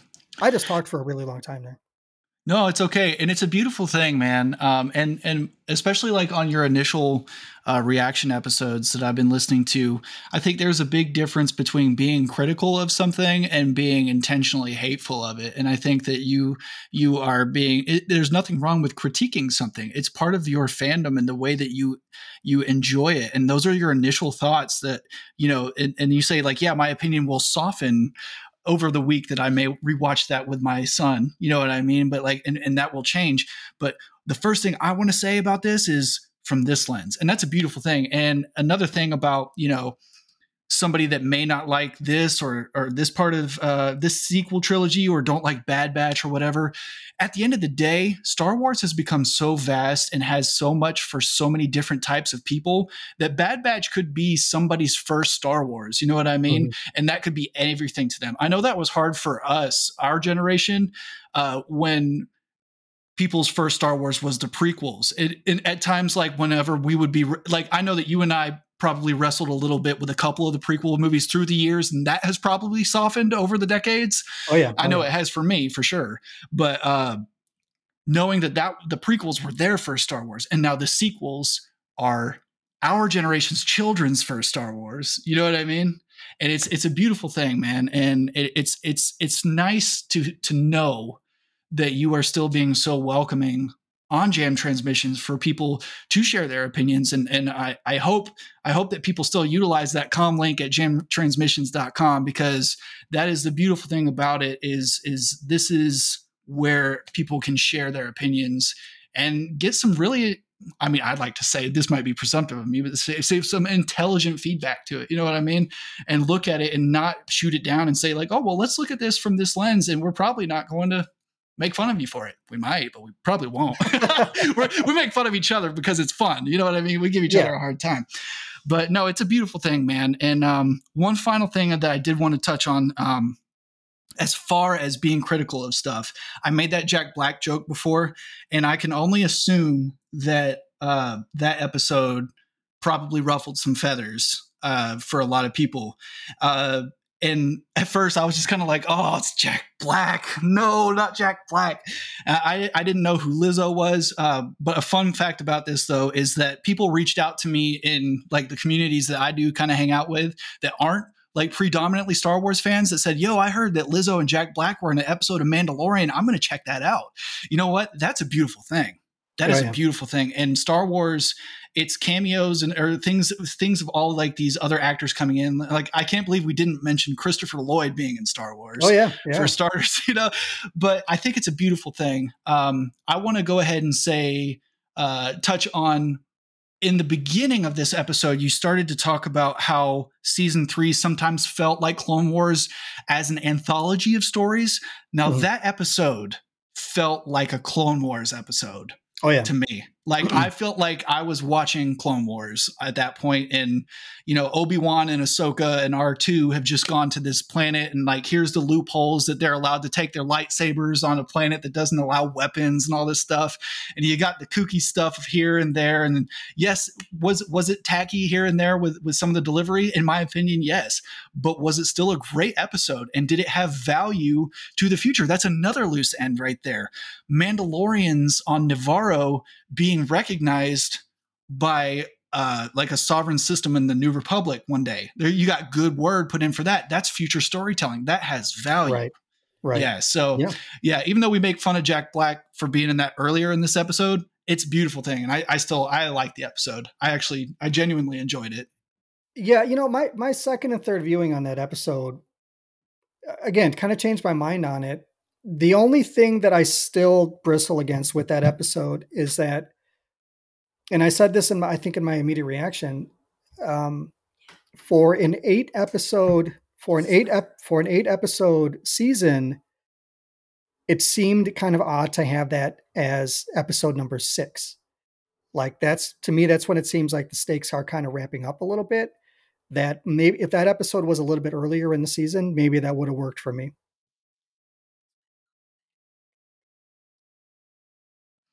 I think for sure, um, it's really interesting that you kind of bring that up. Um, just the pacing of the episode sometimes felt a little odd, especially knowing that when the finale was coming up, I think Katee Sackhoff kind of spoke all of our thoughts at Star Wars Celebration on that stage when she said, I can't believe that there are only two more episodes left of this show mm-hmm. because so much is going to happen. And boy, was she right.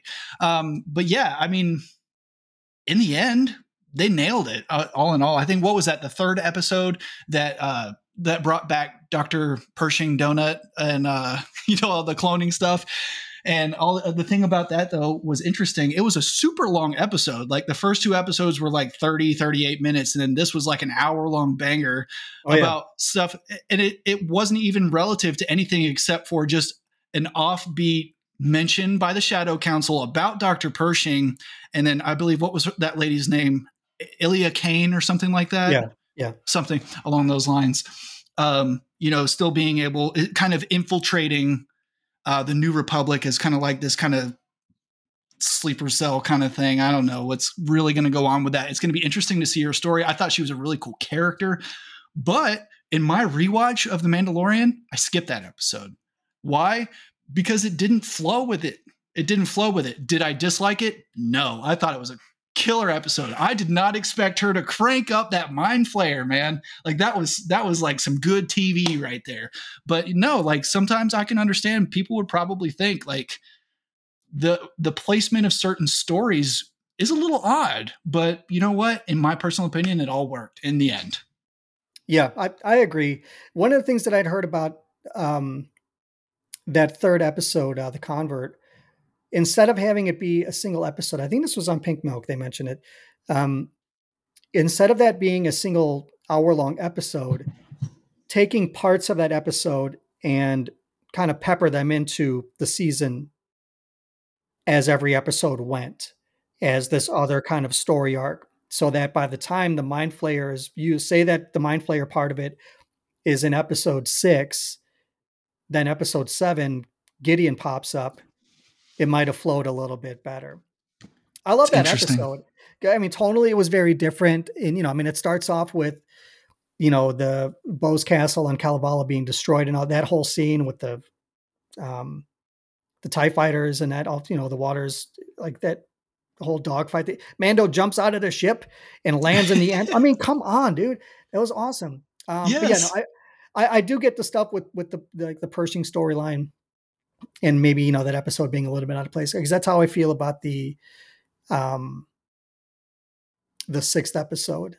That it just felt a little. It just felt like the stakes should have been higher for there to be such a. I don't want to say silly episode because it's not the relevant things happen in it, but I think maybe that should have happened a little bit sooner, and then leave the the dark saber thing to whatever episode six would have been otherwise, because that seemed to to fit um, pretty well for me right there. Um, but we're going to start wrapping things up here, Pete. We've been talking for quite a while. Um, first and foremost, I have been looking forward to this for a while since we've been behind the scenes, kind of talking about doing it. And one of the places that we have been talking about doing this is on your Twitch channel, uh, where you've been playing some video games. I like to jump in the chat and uh, do a little bit of trolling, if you know what I mean, friends. Like to throw some uh, some silliness into the chat. So, since you're not uh, actively podcasting and you haven't been for a while, um, let everybody know what's going on on your Twitch channel and uh, what kind of fun, uh, fun and games you're getting into over there.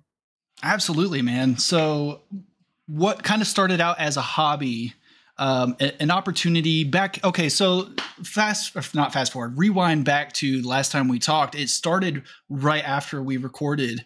I did want a sense of community again, but I didn't want to use any social media. I mm-hmm. love playing video games, and I had a strong love of uh, retro video games. I kept all of my gaming systems from when I was a kid, and I have like multiple NESs, Super Nintendos, all the way up to modern, right? And I just got I got all of them, and I was just like, you know what? I have a little bit of know how with audio editing, video editing. I could probably throw together a cool little stream, you know? I started to make more friends on there and I was just like, okay, this is a beautiful thing. I'm loving it. Lo and behold, I made affiliate. People are paying me to watch video games. You know what I mean? Like watch me play video games, which is bizarre. But at the same time, it's just a beautiful thing. Um, Eden and I do get together. Eden does it as well. Uh, she's known as Eden Kazi Gray, and I'll give Rik the spelling for that if you do show notes still um, a little bit later. But I am mm-hmm. also on there as PDVX. It's just like PD and then VX out of my last name Viox. Um, but yeah, that's twitch.tv slash P E T E Y V X. Um, probably Saturdays through Tuesdays. I will just do it pretty casually. I don't have like uh, a set schedule or anything. Uh, I do lots of retro. I do speed runs of things like Streets of Rage 2, which has speedrunning has like just opened my eyes to gaming. Like, you know, like I grew up playing these games like, okay, I beat this on hard mode. There's nothing more I can get to this game. But then mm-hmm. all of a sudden you put a leaderboard in front of me, my competitive nature comes out, and then suddenly I've put another 40 hours into a game I've been playing my entire life. And I'm just like, okay, this is fun. And meanwhile, it's all about friendship, which is, you know, one of the joys that I got out of podcasting. It's created friendships. I've got a few of you you included Rik and uh, my good buddy Jeff Kelts, the Metal Mando. I oh, still yeah. talk to regularly, um, and it's just it's a beautiful thing. Uh, two Med two still talk to him occasionally, and it's just it's it's all just good vibes. And um, so if if you guys would have come check out a good time, just a little time capsule. Honestly, I, I keep it in the 80s and 90s for the most part. Uh, Saturday nights, I play Lord of the Rings online with my wife Eden, and just come hang out. Like we're super interactive, just like we were whenever we'd have guests on Jammed Transmissions. Man, it's just we like to have fun. We're friendly, we're outgoing, and we love making new friends. We love people. Um, so if that sounds interesting to you, please come check me out. I, would love to meet your new listeners, Rik. Honestly, and I hope, I hope that uh, you know some you got a lot of new listeners as well. I'd, I'd love to meet them. You know, I, I, can attest to everything you said about the Twitch channel. The, the few times that I've had the opportunity to jump on and watch and kind of get in the chat and stuff, it gets into some sillies. There's a lot of dang it's. There's um, there's um, there's times when I'm looking at these old games, like, I mean, it, it will take me back, and uh, we have an arcade in our house that has a lot of old games on it um, that we got uh, through means.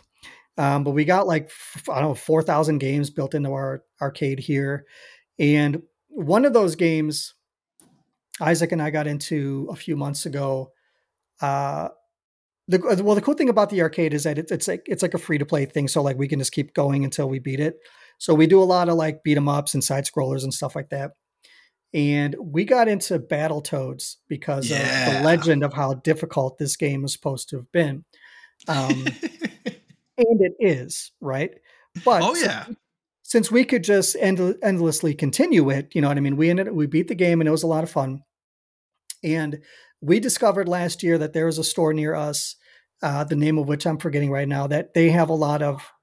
Excuse me, Isaac. Game Pawn. I, Isaac yelled at me from the other room and told me that here in uh, in in Yps, Ypsilanti, Michigan, that has a lot of um, older game cartridges and stuff like that, and uh, old systems, and you know, you name it, it's there. NES stuff, and yeah, it just, it goes all the way back. Anyway, so uh, Pete had mentioned to me want, looking for Battletoads two. Um, and I happened to find a copy and I had it sent it out to you for your birthday, and I'm glad it made it. And yes. I've been watching you play it a little bit. And there's a little part of me that is like the uh, Snidely Whiplash uh, villain twirling his mustache like, oh, yeah. Pete is suffering while he plays this difficult game. And because I know what it's like to play some of those old games and get frustrated. Um, but it's been fun for me because I'm not playing it. I'm watching you. um, so that that's been some great fun for me. I do appreciate that, man. Thank you very much. Uh, yeah, I've actually got the cartridge right here. Uh, my Super Nintendo is right next to me because I'm I'm setting up my my stream setup. But yeah, Battletoads and Battlemaniacs on the Super Nintendo was an incredible gift, and I I just thank you so much, my friend. I, I do appreciate that. And yes, it is so hard. Like the original bat, it's harder than the original Battletoads. Like the the uh, margin of error is just so small. Like you cannot make a mistake. So I, I occasionally on difficult games, usually when I'm speed running Streets of Rage 2, I'll wear like a heart rate monitor just to show like it's going into yellow and red. And I'm just like casually playing Battletoads, and I'm like, it's like going in the red, man. I'm just like, I'm about to take this positivity tag off of here, man. I'm sick of this. This game is just pissing me off. But no, it's it's really good. I we have a lot of fun with that kind of stuff. Uh, yeah, I do that. I, I put up highlights on the YouTube channel and stuff too. So I'll, I'll be sure to get all that to Rik if that kind of stuff interests you, and especially like any old friends that um, I may have lost contact with by not being on social media. If that was your only way, because I know I had a lot of great international friends um, as well um, that I do miss and I do think of very often but yeah, I mean, guys, if if you remember me from back in the day, you want to come say hello, we can still talk about Star Wars. There's no rules. We're just we're just hanging out. So I would love it if uh, some of you guys want to come hang out with me. And I I always tell people come check out Jammed Transmissions because Rik, I'll say it. I said it before and I'll say it again. You are doing a a stellar job. I'm very proud of you, man. And it's just beautiful to see just how you're doing with it. And I'm, I'm so glad we got to hang out and talk today. It's uh I, you've you've been able to look at me. I've been cheesing and smiling the whole time. I, I, lo- I love you like my brother. It, you are my brother. Oh, likewise, man. Likewise, and I, I, really appreciate you saying that. Every time I've jumped in the stream, you give the show a shout out, and you know, it's probably contributed to some of the numbers um, for the show. I, I don't really know. I, I, I get feedback from time to time. It's not a ton, but um, I do I do appreciate all of that. And uh, and friends, listeners, go check out Pete's uh, Twitch channel. It is twitch.tv forward slash PDVX. Um, lots of retro gaming on there. It's a lot of silliness, and it's fun to see Pete get frustrated from time to time because right now he's a he's a happy man. So to see him turn a little red in the face is Yeah. uh, is pretty fun for me. So, all right, so let's uh let's start to wrap this thing up. Again, Pete, thank you so much for making this May the Fourth extra special. I hope people that are listening to this um, can just feel the amount of joy that I have um, talking to Pete again. It's been a long time since we've been able to do this on the mics, but we talk from time to time anyway with phone calls and texts and all that fun stuff and on the Twitch. So it's not like we don't talk to each other, but I'm glad we got to do this and have uh, longtime listeners catch up with you and to introduce you to some of the newer listeners as uh, one of the founders of the show. And you know, for my part, and you know, changes that I have made, you know, to the show, or you know, just kind of my own vibe. This show would not be what it is without the work that you and Josh put into this thing, and Eden um, early on. Um, so I am forever grateful for being part of the Jammed Transmissions family. And uh, like you said, you and my space brother. I love you. I love Eden. I love you. All your little creatures and animals that are running around there. The little pitter patter of those feet. Um, it's all good times. So um yeah that's gonna do it for us guys for episode 137 we've been going for almost two hours here. Uh it's been a great time. I hope this episode um just lifts people's moods for may 4th i hope everybody had a good time watching star wars visions today and the uh, young jedi adventures on the youtubes and stuff because those are dropping on may the 4th um, we're recording this a little bit early guys a little inside baseball. Um, we haven't seen them yet. So um yeah but that's gonna do it. I like i don't want it to end but we got to wrap it up because i'm getting hungry man. I gotta go eat something. I feel So- you, brother. yeah uh pete thank you so much uh for for giving me some of your time today. And um i'm gonna i'm gonna let you take the reins to close it up my friend All right, man. Well, it's been my pleasure, of course, brother. Uh, let's do it again next year. Let's make this a May the Fourth thing. If you're down, I'll tell you what. I'll, I'll pencil you in. I can pencil you in for right, all right. 365. no, I love it, man. This has been this has been a blast. But Rik, we're gonna close this out here. My dude, my brother. May the Force be with you. always